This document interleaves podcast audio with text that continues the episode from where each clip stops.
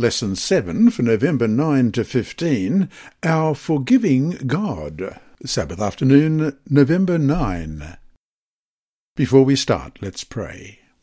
Our Heavenly Father, we thank you that at any time we can come to you and you will forgive us. We thank you that that forgiveness is so important in our salvation because of the death of Jesus.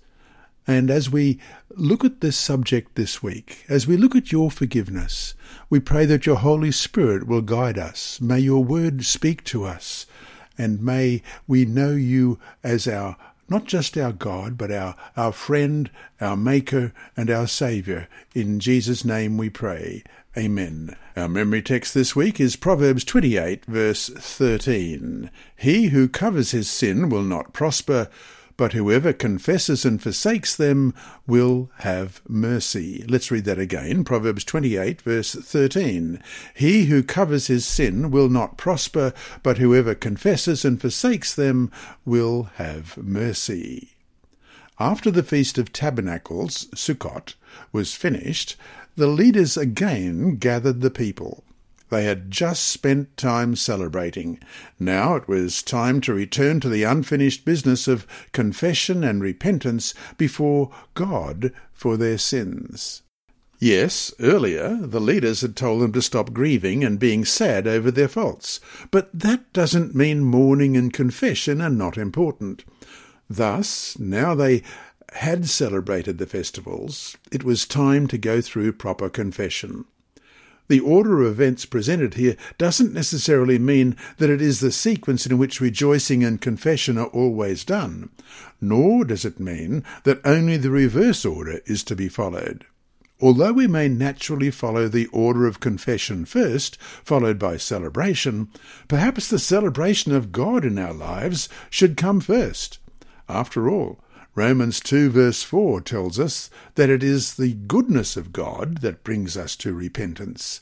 This goodness, then, should evoke praise and feasting, while also reminding us that we need God to forgive, cleanse, and recreate us. Romans 2 verse 4 reads, And do you despise the riches of his goodness, forbearance, and long-suffering, not knowing that the goodness of God leads you to repentance?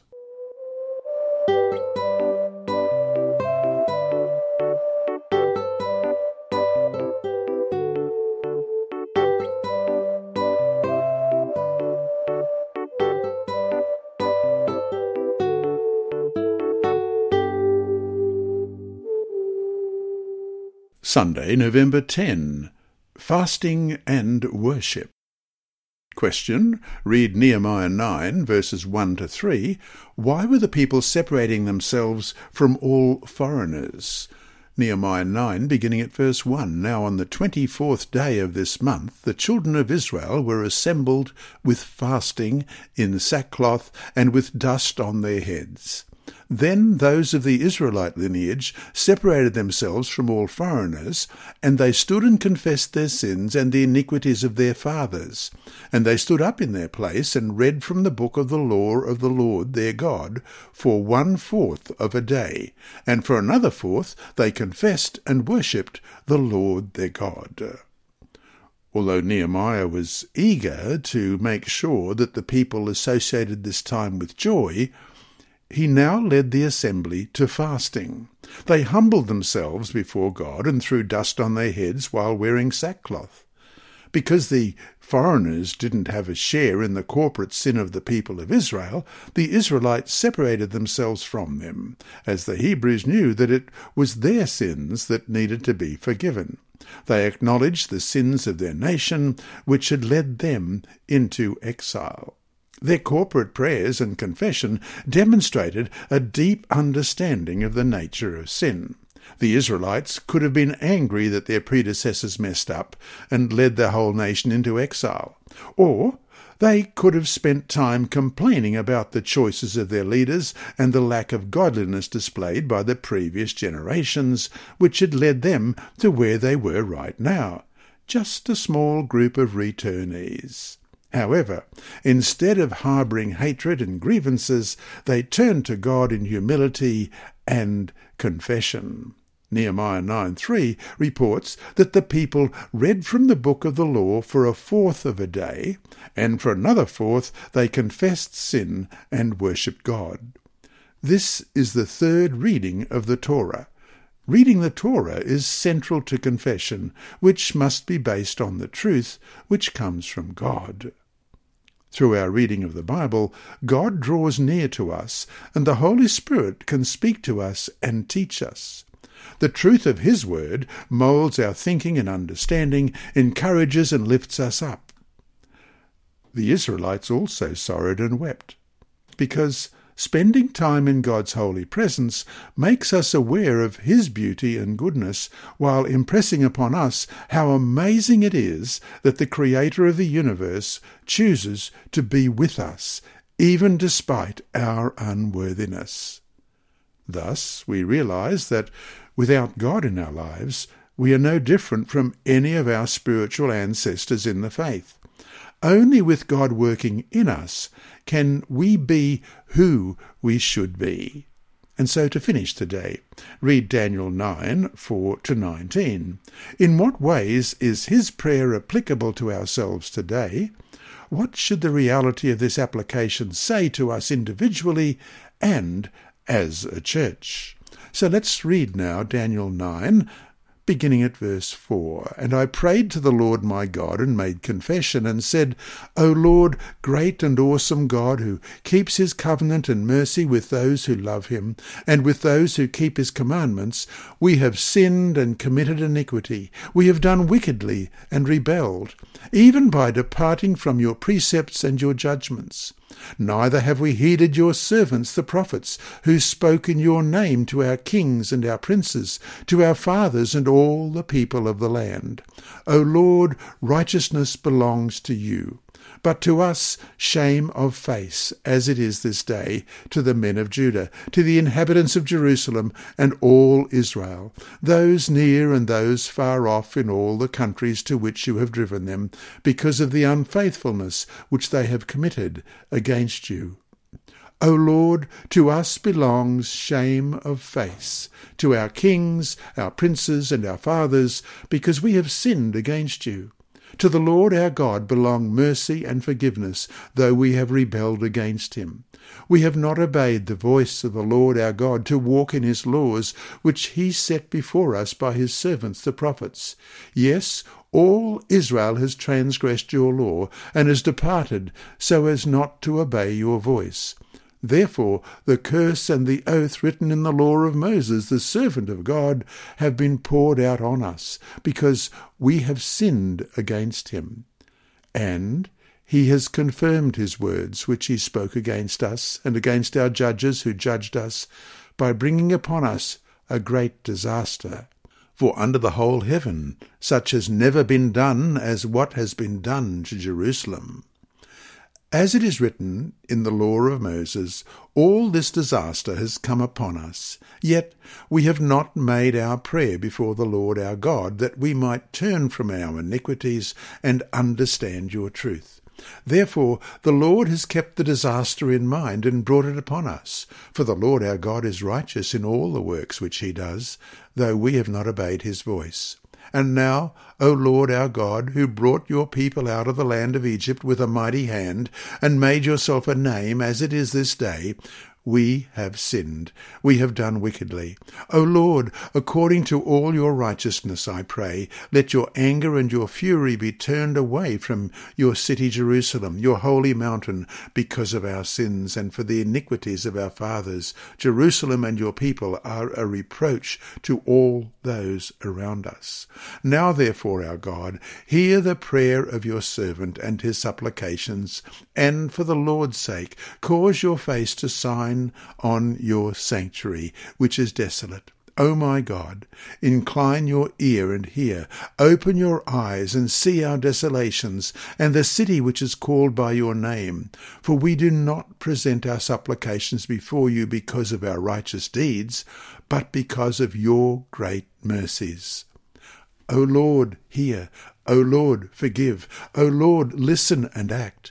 Do not delay for your name's sake, my God, for your city and your people are called by your name.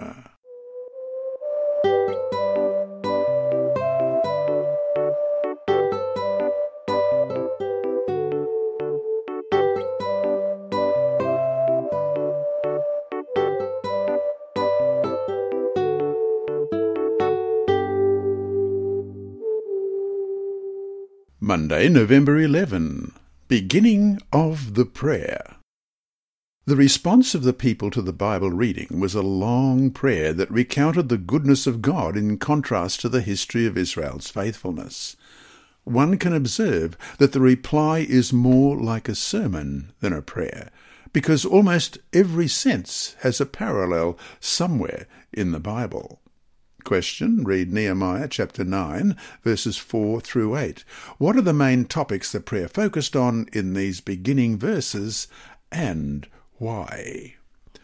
Nehemiah 9, beginning at verse 4. Then Jeshua, Bunni, Kadmiel, Shebaniah, Bunni, Sherabiah, Bunni, and Chennai stood on the stairs of the Levites and cried out with a loud voice to the Lord their God. And the Levites, Jeshua, Kadmiel, Bunni, Hashabniah, Sherabiah, Hadijah, Shebaniah, and Pethahiah said, "Stand up and bless the Lord your God for ever and ever. Blessed be your glorious name, which is exalted above all blessing and praise. You alone are the Lord. You have made heaven, the heaven of heavens, with all their host, the earth and everything on it, the seas and all that is in them, and you preserve them all. The host of heaven worships you. You are the Lord God who chose Abram and brought him out of Ur of the Chaldeans, and gave him the name Abraham. You found his heart faithful before you, and made a covenant with him, to give the land of the Canaanites, the Hittites, the Amorites, the Perizzites, the Jebusites, and the Girgashites, to give it to his descendants, to have performed your words, for you are righteous." In the first part of the prayer, the people bless God, and specifically his name. In the Hebrew culture, a name was not just what people called someone, it gave a person his or her identity. Thus, the praise of God's name is significant because it demonstrates to the world that this is a name worthy of praise and honour. This is the name of the Creator of the universe. The prayer begins with worship to God as the Creator and as the one who preserves everything, as we read in Nehemiah 6. You alone are the Lord. You have made heaven, the heaven of heavens with all their hosts, the earth and everything on it, the seas and all that is in them, and you preserve them all. The host of heaven worships you, and Colossians 1, verses 16 and 17, for by him all things were created that are in heaven and that are on earth, visible and invisible, whether thrones or dominions or principalities or powers, all things were created through him and for him, and he is before all things, and in him all things consist. The word preserves comes from a Hebrew verb that means to keep alive. The one who created everything is the one who chose Abraham, a human being, who was not in any way special other than that his heart was faithful. Abraham may seem to have lacked faith on many occasions, but when asked to give up his son, he didn't falter, as we read in Genesis chapter 22. And I'd like to read the story here right now, Genesis 22, beginning at verse 1. Now it came to pass after these things that God tested Abraham and said to him, "Abraham," and he said, "Here I am." Then he said, "Take now your son, your only son Isaac, whom you love, and go to the land of Moriah, and offer him there as a burnt offering on one of the mountains on which I shall tell you." So Abraham rose early in the morning and saddled his donkey, and took 2 of his young men with him, and Isaac his son. And he split the wood for the burnt offering, and arose and went to the place of which God had told him.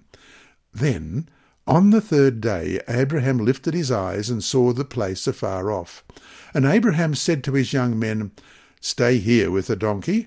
The lad and I will go yonder and worship, and we will come back to you. So Abraham took the wood of the burnt offering and laid it on Isaac his son, and he took the fire in his hand and a knife, and the two of them went together. But Isaac spoke to Abraham his father and said, My father. And he said, Here I am, my son. Then he said, Look, the fire and the wood, but where is the lamb for a burnt offering? And Abraham said, My son, God will provide for himself the lamb for a burnt offering. So the two of them went together. Then they came to the place of which God had told him, and Abraham built an altar there and placed the wood in order, and he bound Isaac his son and laid him on the altar upon the wood. And Abraham stretched out his hand and took his knife to slay his son. But the angel of the Lord called to him from heaven and said, Abraham, Abraham! And he said, Here I am. And he said, Do not lay your hand on the lad, or do anything to him, for now I know that you fear God, since you have not withheld your son, your only son, from me. Then Abraham lifted his eyes and looked, and there behind him was a ram caught in a thicket by its horns. So Abraham went and took the ram and offered it up for a burnt offering instead of his son. And Abraham called the name of the place, The Lord Will Provide, as it is said to this day, In the mount of the Lord it shall be provided. Then the angel of the Lord called to Abraham a second time out of heaven and said, By myself I have sworn, says the Lord, because you have done this thing, and have not withheld your son, your only son, blessing I will bless you, and multiplying I will multiply your descendants as the stars of the heaven, and as the sand which is on the seashore, and your descendants shall possess the gate of their enemies. In your seed all the nations of the earth shall be blessed, because you have obeyed my voice. So Abraham returned to his young men, and they rose and went down to Beersheba, and Abraham dwelt at Beersheba. He learned to be faithful, not overnight, but over his long walk with God. In Hebrew thinking, the heart refers to the mind. In other words, Abraham developed faithfulness in thought and action and was acknowledged for it by God. The first few phrases of the prayer focus on God as 1. Creator, 2. Preserver, and 3. Promise keeper. The people first remind themselves of who God is. He is the faithful one who has created us, preserves us, and always keeps his promises to us. Having that in mind helps us to keep our own lives in perspective and to learn to trust him even in the most difficult situations, when it might seem that he is distant from us and unconcerned with our challenges. And so to finish the day, why is the doctrine of God as our Creator so central to our faith? After all, what other teaching is so important compared to this one, in which we are commanded by God to spend 1/7 of our lives every week in remembering Him as our Creator?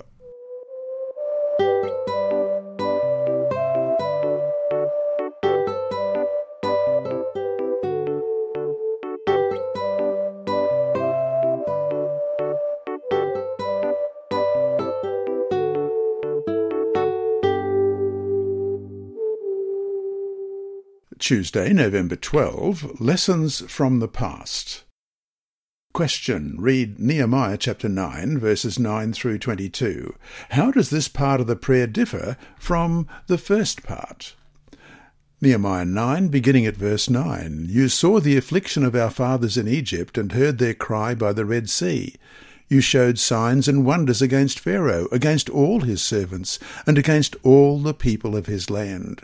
For you knew that they acted proudly against them. So you made a name for yourself, as it is this day, and you divided the sea before them, so that they went through the midst of the sea on the dry land, and their persecutors you threw into the deep, as a stone into the mighty waters. Moreover, you led them by day with a cloudy pillar, and by night with a pillar of fire, to give them light on the road which they should travel. You came down also on Mount Sinai and spoke with them from heaven, and gave them just ordinances and true laws, good statutes and commandments. You made known to them your holy Sabbath, and commanded them precepts, statutes, and laws by the hand of Moses your servant. You gave them bread from heaven for their hunger, and brought them water out of the rock for their thirst, and told them to go in to possess the land which you had sworn to give them. But they and our fathers acted proudly, hardened their necks, and did not heed your commandments. They refused to obey, and they were not mindful of your wonders that you did among them. But they hardened their necks, and in their rebellion they appointed a leader to return to their bondage. But you are God, ready to pardon, gracious and merciful, slow to anger, abundant in kindness, and did not forsake them. Even when they made a moulded calf for themselves and said, "This is your God that brought you up out of Egypt," and worked great provocations, yet in your manifold mercies you did not forsake them in the wilderness. A pillar of the cloud did not depart from them by day to lead them on the road, nor the pillar of fire by night to show them light and the way they should go. You also gave your good spirit to instruct them, and did not withhold your manna from their mouth, and gave them water for their thirst. 40 years you sustained them in the wilderness. They lacked nothing, their clothes did not wear out, and their feet did not swell. Moreover, you gave them kingdoms and nations, and divided them into districts. So they took possession of the land of Sihon, the land of the king of Heshbon, and the land of Og, king of Bashan. The prayer transitions from praising God for his faithfulness to recounting the contrasting unfaithfulness of the Israelites in their Egypt and wilderness experiences. It outlines all the different things God gave the Israelites. But unfortunately, the response of the fathers to those gifts was pride, stubbornness, and disregard of God's gracious acts among them. The acknowledgement of human failure and lack of true devotion to God is an important step in confession and repentance. And even though these texts are talking about people long removed from us, no one can deny that every single one of us has a problem with those same issues. Of course, here is where the gospel comes in for us as well as for them. Confession of our sins does not save us. Only Christ's sacrifice in our behalf does.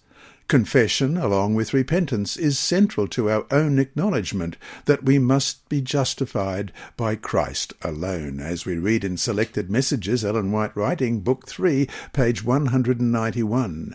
When through repentance and faith we accept Christ as our Saviour, the Lord pardons our sins and remits the penalty prescribed for the transgression of the law. The sinner then stands before God as a just person. He is taken into favour with heaven, and through the Spirit has fellowship with the Father and the Son. End of quote.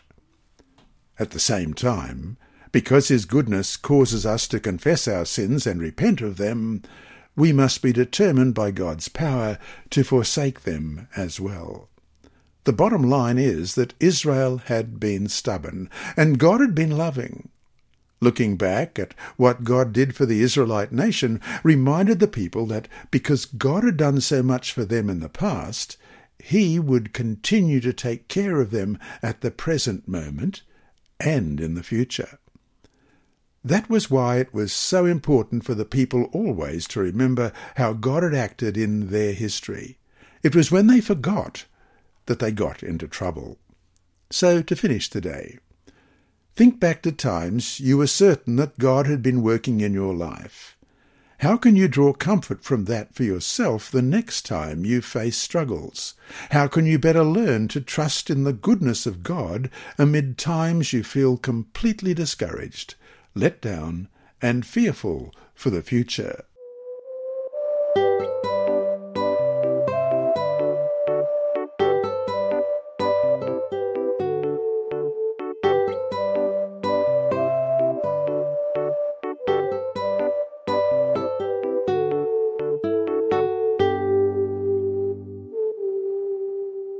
Wednesday, November 13. The Law and the Prophets. Question. Read Nehemiah chapter 9, verses 23 to 31. How are the Israelites described in comparison to God's great goodness? As in verse 25. Nehemiah 9, beginning at verse 9. You also multiplied their children as the stars of heaven, and brought them into the land, which you have told their fathers to go in and possess. So the people went in and possessed the land. You subdued before them the inhabitants of the land, the Canaanites, and gave them into their hands, with their kings and the people of the land, that they might do with them as they wished. And they took strong cities and a rich land, and possessed houses full of all goods, cisterns already dug, vineyards, olive groves, and fruit trees in abundance. So they ate and were filled and grew fat, and delighted themselves in your great goodness.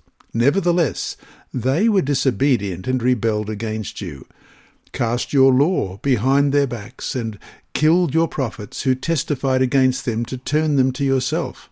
And they worked great provocations. Therefore you delivered them into the hand of their enemies who oppressed them. And in the time of their trouble, when they cried to you, you heard from heaven, and according to your abundant mercies you gave them deliverers who saved them from the hand of their enemies. But after they had rest, they again did evil before you. Therefore you left them in the hand of their enemies, so that they had dominion over them. Yet when they returned and cried out to you, you heard them from heaven. And many times you delivered them according to your mercies, and testified against them, that you might bring them back to your law. Yet they acted proudly, and did not heed your commandments, but sinned against your judgments, which if a man does, he shall live by them. And they shrugged their shoulders, stiffened their necks, and would not hear. Yet for many years you had patience with them, and testified against them by your Spirit in your prophets, yet they would not listen. Therefore you gave them into the hand of the peoples of the lands. Nevertheless, in your great mercy, you did not utterly consume them, nor forsake them, for you are a God, gracious and merciful. This next section of the prayer sermon focused on life in Canaan as the Israelites possessed the land that God had given them. They had been handed land, cities, vineyards, and fields ready for use, but they had taken it all for granted. At the end of verse 25, we are told that they ate and were filled and grew fat. Growing fat is an expression that is found only a few times in the Bible, Deuteronomy 32:15 and Jeremiah 5:28, and each time it has a negative connotation. Let's look at those. Deuteronomy 32 verse 15, but Jeshurun grew fat and kicked. You grew fat, you grew thick, you are obese. Then he forsook God who made him, and scornfully esteemed the rock of his salvation. And Jeremiah 5:28, they have grown fat, they are sleek, yes, they surpass the deeds of the wicked. They do not plead the cause of the fatherless, yet they prosper, and the need of the needy they do not defend.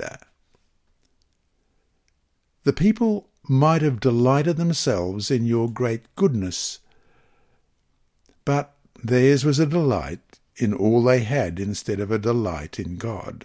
Apparently, having everything doesn't produce a close walk with God.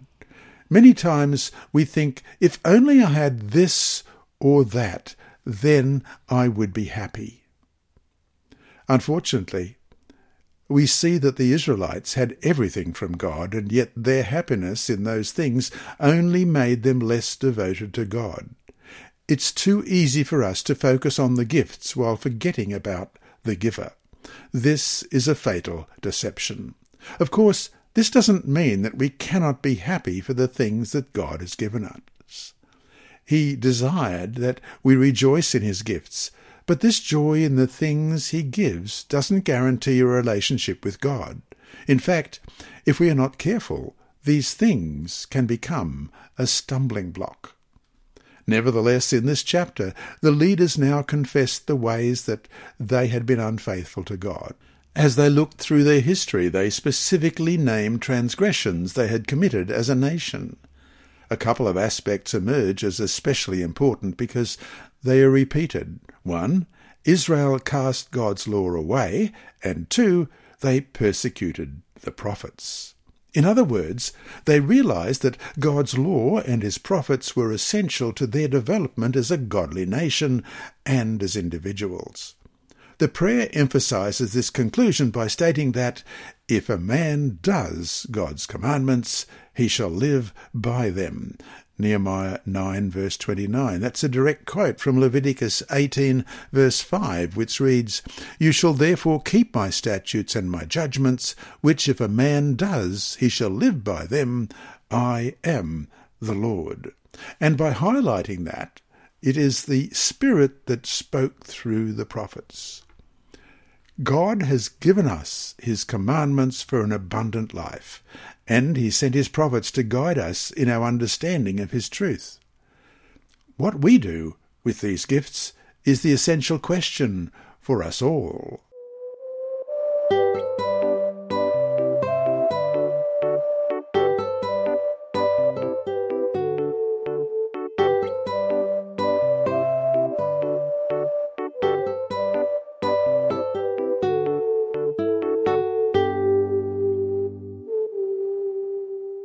Thursday, November 14. Praise and Petition. Question. Read Nehemiah chapter 9, verses 32 to 38. What is the focus of the conclusion of the prayer of confession? Nehemiah 9, beginning at verse 32. "Now therefore our God, the great, the mighty and awesome God, who keeps covenant and mercy, do not let all the trouble seem small before you that has come upon us, our kings and our princes, our priests and our prophets, our fathers, and on all your people, from the days of the kings of Assyria until this day. However, you are just in all that has befallen us, for you have dealt faithfully, but we have done wickedly. Neither our kings, nor our princes, our priests, nor our fathers have kept your law, nor heeded your commandments and your testimonies with which you testified against them. For they have not served you in their kingdom, or in the many good things that you gave them, or in the large and rich land which you set before them, nor did they turn from their wicked works. Here we are, servants today, and the land that you gave to our fathers, to eat its fruit and its bounty, here we are, servants in it. And it yields much increase to the kings you have set over us, because of our sins. Also they have dominion over our bodies and our cattle at their pleasure, and we are in great distress. And because of all this, we make a sure covenant and write it. Our leaders, our Levites, and our priests seal it." Once again, the prayer turns to praising God for who he is, great, mighty and awesome, one who keeps the covenant and has mercy. They seem sincere in their acknowledgement of God's goodness to them. They also bring a petition in the form of making a covenant with God, which is described in detail in chapter 10. What is their petition? We read it in verse 32. "Now therefore our God, the great, the mighty and awesome God, who keeps covenant and mercy, do not let all the trouble seems small before you that has come upon us." The community has to pay tribute to the kings who are over them. Oppression from every side is plaguing the small company of Israelites, and they are tired of it. They have had to endure one tyranny after another, and they are hoping for a reprieve. Interestingly, they call themselves servants. After outlining the infidelity of their nation, they end by referring to themselves with that word. Servants, of course, obey those who are over them. The use of this term, then, implies that they realize they need to obey the Lord in ways that those who come before them didn't. This is an expression of their desire to be faithful to the Lord and his commandments, and, as servants of God, they are asking him to intervene in their behalf. The community of Ezra and Nehemiah described their current experience as being in great distress in verse 37, which can be compared to the affliction the Israelites experienced in Egypt, which we read yesterday in Nehemiah 9:9. Their prayer praises God for seeing their affliction in Egypt and not overlooking it. The community is now asking God to intervene just as he had in the past, even though they didn't deserve it, because no one, kings, princes, priests, or prophets, or fathers, was faithful. Thus, they are relying only on God's grace and mercy to them, and not on themselves or in their ancestors' works, in hopes that the Lord will intervene in their behalf. And so, to finish today, read Romans chapter 5, verses 6 through 8. How do these texts reflect what the Israelites were asking of God? What comfort can we draw from what the Israelites were asking and what Paul was saying in Romans? Romans 5, beginning at verse 6. For when we were still without strength, in due time Christ died for the ungodly. For scarcely for a righteous man will one die, yet perhaps for a good man someone would even dare to die. But God demonstrates his own love toward us in that, while we were still sinners, Christ died for us.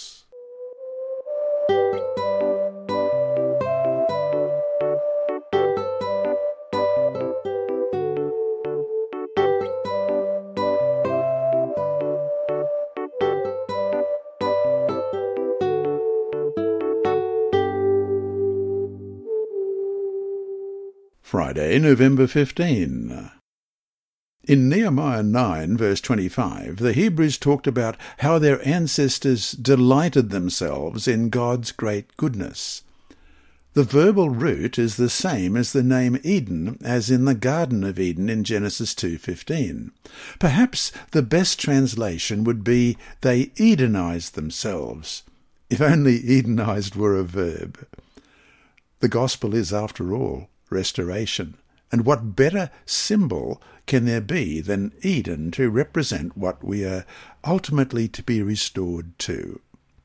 God raised up the Hebrew people and brought them to the crossroads of the ancient world in order to create the closest reflection of Eden that could exist on a fallen earth. Even after the captivity and return, the potential was still there, as it says in Isaiah 51 verse 3, For the Lord will comfort Zion, he will comfort all her waste places, he will make her wilderness like Eden. Yes, the people enjoyed the material blessings that the Lord had promised them, blessings that, to whatever degree possible in a fallen world, were reminiscent of the abundance of Eden. And that was fine. They were supposed to enjoy them. God created the physical world precisely in a way that humans could enjoy, and ancient Israel, blessed of God, enjoyed it too. Their sin was not in Edenizing themselves in God's great goodness, but in forgetting the Lord, whose goodness they were enjoying, as we read in Ezekiel 23, verse 25. Therefore, thus says the Lord God, Because you have forgotten me, and cast me behind your back, therefore you shall bear the penalty of your lewdness and your harlotry. The blessings became an end in and of themselves, instead of a means to an end, which was to reveal God to those around them. And that brings us to our three discussion questions for this week. 1. Jesus had said, Now he who received seed among the thorns is he who hears the word, and the cares of this world and the deceitfulness of riches choke the word, and he becomes unfruitful. Matthew 13, verse 22. What does he mean by the deceitfulness of riches? And how does this relate to the prayer of confession that we studied this week? 2. Dwell again on the doctrine of creation. Notice in the prayer of Nehemiah 9 that they always immediately talked about the Lord as Creator and Sustainer. What does that tell us about how foundational this doctrine is to our faith? And 3. How do we strike the right balance in acknowledging our inherent sinfulness and yet at the same time not allow Satan to use our sinfulness in ways that could cause us to be discouraged and to give up our faith entirely.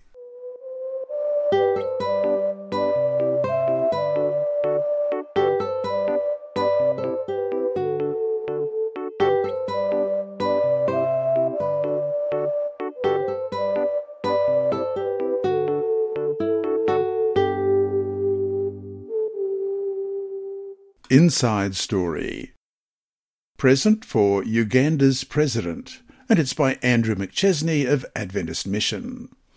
Seventh-day Adventist Church President Ted N.C. Wilson was thinking about religious literature when I arrived in a hotel lobby in Uganda to accompany him and other church leaders to a meeting with the African country's president, Yoweri Museveni. "I have a pen for the President," Pastor Wilson told church leaders, referring to a special pen engraved with the name and logo of the Seventh-day Adventist Church. "But do you have some books for him?" I spoke up. "I have a nice-looking colour Steps to Christ up in my room," I said. Glancing at his watch, Pastor Wilson urged me to hurry upstairs for the book. As I rushed to my room, I marvelled that I had packed the book in the first place. 2 weeks earlier, I shook my head no when my father asked whether I planned to take any sharing books on the trip. I explained that I'd taken 5 copies of Steps to Christ on my previous trip to Russia and had struggled to find any takers. "You should take some books anyway," my father insisted. Reluctantly, I bought 5 copies of Steps to Christ at the Adventist Book Centre in Keene, Texas, but the books hadn't satisfied my father. "Will you take a new Bible too?" he asked. I often buy a new Bible before a trip just in case I'm asked to give a sermon, and then I give it away. I prefer to read the Bible on my cell phone, but I don't like to hold my cell phone while preaching. "No need for a Bible," I told my father. "I won't be preaching." My father had not been deterred. At his insistence, I bought a black leather New King James Version Bible. In the Ugandan hotel room, I remembered the Bible and took it and the Steps to Christ to Pastor Wilson. A short time later, President Museveni welcomed us to State House Uganda in Entebbe and immediately plied Pastor Wilson with questions about why Adventists keep the Sabbath on Saturday. Pastor Wilson gave a short Bible study and later appealed for the country to abolish Saturday exams for Adventist students. To his delight, President Museveni agreed to look into the matter. Pastor Wilson presented the engraved pen to President Museveni and suggested that he could use it to sign important documents, or more important, to underline verses in the Bible. Then he handed over the Bible and Steps to Christ to President Museveni, left, and there's a picture of him here on the left, who smilingly raised them for the guests to see. That evening, I excitedly called my father on Skype. "Thank you for listening to the promptings of the Holy Spirit," I said. "Now in my travels, I always carry a brand new Bible and copies of Steps to Christ." This week's lesson has been read by Dr. Percy Harold from Queensland, Australia. It is brought to you by Hope Channel, the Sabbath School Department, and through the services of Christian Services for the Blind. A video of this podcast also occurs on YouTube. Remember, God is always faithful.